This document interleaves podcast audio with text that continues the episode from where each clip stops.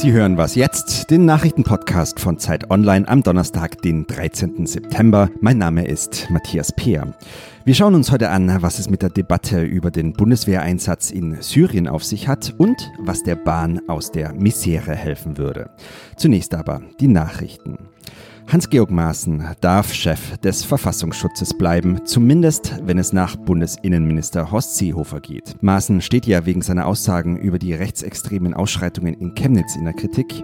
Am Abend hat er sich jetzt im Bundestag vor dem Innenausschuss verteidigt. Inhaltlich bleibt er bei seinen Aussagen, spricht jetzt aber davon, dass er sich womöglich unglücklich ausgedrückt hat. Seehofer ist damit offenbar zufrieden.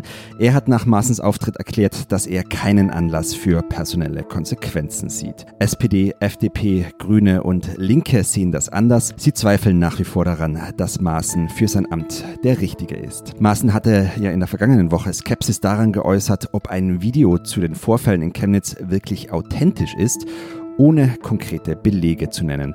Er hat auch vor möglichen Falschinformationen gewarnt, die angeblich gestreut werden, um die Öffentlichkeit von der Tötung eines 35 Jahre alten Deutschen abzulenken. Maaßens Kritiker werfen ihm vor, dass er damit rechte Verschwörungstheorien bedient hat.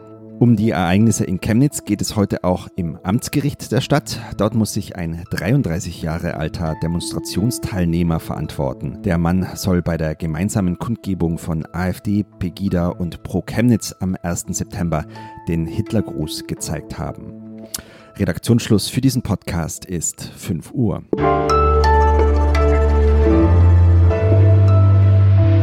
Ich bin Rita Lauter, hallo. Einfach zu behaupten, wir könnten wegsehen, wenn irgendwo Chemiewaffen eingesetzt werden und eine internationale Konvention nicht eingehalten wird, das kann auch nicht die Antwort sein. Und alle Antworten, die wir geben, werden immer auf der Ebene des Grundgesetzes und im Rahmen unserer parlamentarischen Verpflichtung sein. Das ist doch vollkommen klar. Aber von vornherein einfach Nein zu sagen, egal was auf der Welt passiert, das kann nicht die deutsche Haltung sein, liebe Freundinnen und Freunde. Tja, in der Frage nach einem möglichen Bundeswehreinsatz in Syrien, da hat Bundeskanzlerin Merkel den Koalitionspartner deutlich zurückgepfiffen. Konkret SPD-Chefin Nahles. Diese hatte, als die Diskussion aufkam, erklärt, die SPD werde weder in der Regierung noch im Parlament eine Beteiligung Deutschlands am Krieg in Syrien zustimmen. Bei mir im Studio ist jetzt Lisa Kaspari aus der Politikressortleitung bei Zeit Online. Lisa, die Bundeswehr als möglicher Akteur im Bürgerkriegsland Syrien, das hatte doch Merkel lange ausgeschlossen. Wo kommt denn diese Debatte jetzt plötzlich her? Ja, gute Frage. Also es gibt offensichtlich eine Anfrage der Amerikaner, die Angst davor haben, dass sich jetzt bei der Wiedereroberung der Rebellenhochburg Idlib Giftgas von Assad eingesetzt werden könnte. Die Amerikaner wollen diesmal ein breites Bündnis offensichtlich schmieden, ist ja alles nicht bestätigt. Aber die Tatsache, dass sich führende Sicherheitspolitiker wie jetzt auch Wolfgang Ischinger und so dazu einlassen, zeigt, da ist irgendwas im Gange. Und die Union ist offensichtlich bereit, das diesmal offener zu prüfen als bei den letzten Malen. Also wenn das Regime beim Angriff auf Idlib Chemiewaffen einsetzt, wäre die Bundeswehr möglicherweise beim Gegenschlag der Amerikaner dabei. Wie gefährlich wären das? Natürlich ist es gefährlich und das ist auch, glaube ich, der Grund, warum die SPD da versucht, das so klein wie möglich zu halten, diese Debatte. Weil in Syrien verschiedene Akteure Schutzmächte haben. Also wir denken an Russland, das sich als Schutzmacht Assads begreift und wenn da jetzt eine Koalition einen Vergeltungsschlag ausüben sollte, könnte das natürlich auch zu Konflikten mit Russland führen.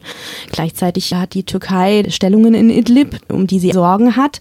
Wenn diese wiederum von Assad angegriffen werden, könnte die Türkei sich auf den Bündnisfall berufen, der NATO. Und dann wäre auch wieder die Frage, was machen wir? Ja, also es ist alles hochexplosiv in diesem Gebiet. Was denkst du denn, gäbe es überhaupt eine Mehrheit im Bundestag dafür? Also aktuell sehe ich das nicht, weil die SPD ja schon sagt, sie stimmt nicht mit. Und auch die Grünen sagen, wir würden dafür ein UN-Mandat wollen. Bei einem solchen UN-Mandat müsste aber Russland mitstimmen. Und die, wie gesagt, stehen ja auf der anderen Seite in diesem Krieg. Daher hat auch der grünen Abgeordnete Nuripur bei uns schon gesagt, er sieht es als Stellvertreterdebatte und man solle doch lieber mal auf den aktuellen Stand in Syrien schauen, wo Menschen auch so sterben auch ohne Chemiewaffen durch die äh, Waffen Assads. Und das hat Heiko Maas, der Bundesaußenminister, auch nochmal betont, dass man jetzt schnell eine Lösung finden muss, wie man mit den äh, Zivilisten, die noch in Idlib sind, umgeht, wie man denen helfen kann. Und da brauchen wir gar nicht erst anfangen, über Chemiewaffen zu reden, weil das Drama und das Leid ist jetzt schon da. Der Außenminister Maas hat sich da ja trotzdem deutlich vorsichtiger geäußert, was natürlich auch seiner Jobbeschreibung mehr entspricht als einer SPD-Fraktionschefin. Aber trotzdem fragt man sich, warum hat sich Nahles so schnell so festgelegt? Will die SPD da jetzt gleichzeitig Regierung und Opposition sein oder hat das was mit den anstehenden Landtagswahlen zu tun? Ja, da kann ich nur spekulieren. Also klar ist, Kriegseinsätze sind in der Bevölkerung nie sonderlich gut gesehen. Das heißt, man kann schon eher damit punkten, indem man Nein zu Kriegseinsätzen sagt. Und die SPD hat da ja auch einige Erfahrungen. Wir erinnern uns an den Irakkrieg und Gerhard Schröders Nein. Das könnte ein Grund sein. Aber wie gesagt, es gibt eben auch viele Dinge, die gegen einen solchen voreiligen Einsatz sprechen. Ne? Rechtliche, humanitäre. Dann gibt es Gutachten, die sagen, das wäre grundgesetzwidrig. Und auch das Völkerrecht, dass man gemeinsam etwas machen sollte und nicht im Alleingang, wenn man irgendwie irgendwie noch möchte, dass der UN-Sicherheitsrat noch irgendeine Rolle in Zukunft spielen. Das würde ich also sagen, eine Mischung aus verschiedenen Motiven. Vielen Dank, Lisa Kaspari. Dankeschön.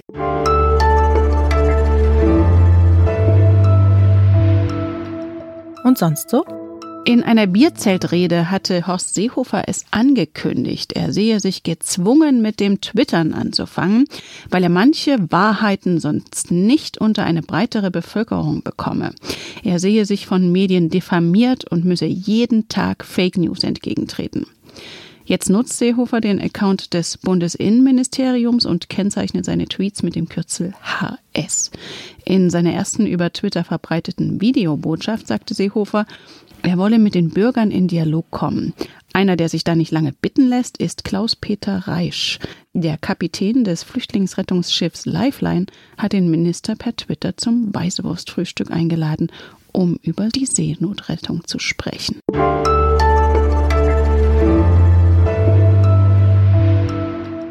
Probleme bei der Wirtschaftlichkeit, Qualität und Pünktlichkeit. Die Bahn stellt sich selbst kein gutes Zeugnis aus. In einem Brandbrief hatte Bahnchef Richard Lutz davor gewarnt, das Vertrauen, das der Konzern beim Eigentümer, also dem Bund, und der Öffentlichkeit noch habe, weiter zu beschädigen. Klaas Tatje, Wirtschaftsredakteur der Zeit, ist jetzt am Telefon.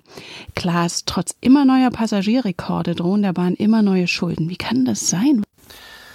Sie haben Passagierrekorde, aber sie haben zugleich auch günstigere Tickets verkauft. Das heißt, das ist nicht ganz so schön, das Wachstum, weil eben auch die Rivalen, die Busbetreiber, Flixbus zum Beispiel, auf den Fernstrecken ihnen eine ganze Menge Passagiere weggenommen haben. Und das führt dazu, dass die Bahn zwar immer mehr Passagiere bedient, aber deswegen nicht unbedingt mehr Einnahmen hat. Und der Betrieb von Schienen, von äh, Zügen und so weiter kostet eine Menge Geld. Und die Bahn ist im Grunde chronisch unterfinanziert. Das ist ungefähr so wie jemand, der eine zu teure Wohnung hat und jeden Monat merkt er, der geht weiter ins Dispo. Mehrere Bahnmanager hatten ja einen Ausgabestopp angekündigt. Kann das die Lösung sein, um die Probleme bei Pünktlichkeit und Qualität in den Griff zu bekommen? Das ist natürlich so das letzte Mittel, um Kosten zu senken. Das führt aber auch dazu, dass dann vielleicht Mitarbeiter hier und da wieder fehlen, dass es dann an notwendigen Sanierungen fehlt und im Grunde transportiert das die Probleme so ein wenig in die Zukunft. Ich glaube nicht, dass das die Lösung sein kann. Man muss eher versuchen, die Qualität weiter zu steigern, damit die Leute auch bereit sind, die hohen Bahnpreise zu bezahlen. Eigentümer der Bahn ist ja der Bund. Und wenn man sich so unsere Klimabilanz anguckt, sollte der doch eigentlich froh sein, wenn möglichst viele Leute Bahn fahren, wenn auch viele Unternehmen ihre Fracht über die Schiene transportieren lassen. Was macht denn der Bund jetzt nach diesem Brandbrief oder was sollte er tun? Ich glaube, der Bund müsste sich mal bekennen, was er mit der Bahn will. Und das tut er einfach nicht. Von Jahr zu Jahr heißt es, wir wollen mehr Leute auf die Schiene bringen. Aber dann sind halt die Handlungen andere. Der Bund muss diesem Konzern mehr Geld zur Verfügung stellen, damit das Unternehmen die Ziele, die an es herangetragen werden, auch erfüllen kann. Wenn man sich aber anguckt, wie die Nettofinanzschulden von 15 Milliarden auf fast 20 Milliarden gestiegen sind, wenn man sich dann vor Augen hält, dass die Zinsen bald wieder steigen werden, das heißt, es wird immer teurer, diese Finanzschulden auch zu bedienen, dann merkt man, dass das Unternehmen in gewisser Weise hilflos ist und ohne weiteres Geld vom Bund wird es der Bahn nicht besser gehen. Was macht er denn insgesamt für eine Verkehrspolitik? Manchmal denkt man ja, die Autoindustrie, die ja eben nicht gerade für Klimaschutz steht, bekommt viel mehr Vorteile als eben die Bahn. Man könnte ja normalerweise sagen, man lenkt ein paar Milliarden von diesen äh, Autosubventionen, Stichwort 8 Milliarden für den Diesel, viele Milliarden für Pendlerpauschalen. Bei der Bahn übrigens ist das begrenzt. Bei Autofahrern, die können so viel fahren, wie sie wollen und kriegen mit jedem Kilometer, den sie mehr zurücklegen, mehr Geld vom Staat dazu geschossen. Da kann man natürlich ansetzen und sagen, wir investieren jetzt mehr in die Bahn und weniger in die Straße. Aber davon ist die derzeitige Politik weit entfernt. Kann die Bahn denn selber irgendwie effektiver mit diesen Milliarden umgehen, die sie ja trotzdem bekommen? Ja, einsparen kann man natürlich immer hier und da. Ich glaube aber, es ist wirklich dieses grundsätzliche Problem, was will man mit der Bahn machen? Es hieß lange, die wird kaputt gespart für den Börsengang. Davon sind wir jetzt weit entfernt. Im Gegenteil, es wird ja investiert auch auf Rekordniveau. Das heißt, viele Verspätungen, die resultieren auch aus Baustellen, die gerade aufgemacht wurden. Aber äh, dieses Unternehmen muss einfach schnell eine Strategie entwickeln, die es verlässlich macht. Man kann ja auch überlegen, ob man zum Beispiel sagt, die Züge brauchen fünf Minuten länger, dafür sind sie dann aber auch wirklich pünktlich. Und deine Einordnung zu dem Thema ist in der neuen Ausgabe der Zeit zu lesen. Vielen Dank, Klaas Tatje. Das war was jetzt, der Nachrichtenpodcast von Zeit Online. Sie erreichen uns unter wasjetzt.zeit.de und morgen gibt es eine neue Folge. Und wann hattest du das letzte Mal eine problemlose Bahnfahrt? Gestern Morgen, pünktlich in Hamburg.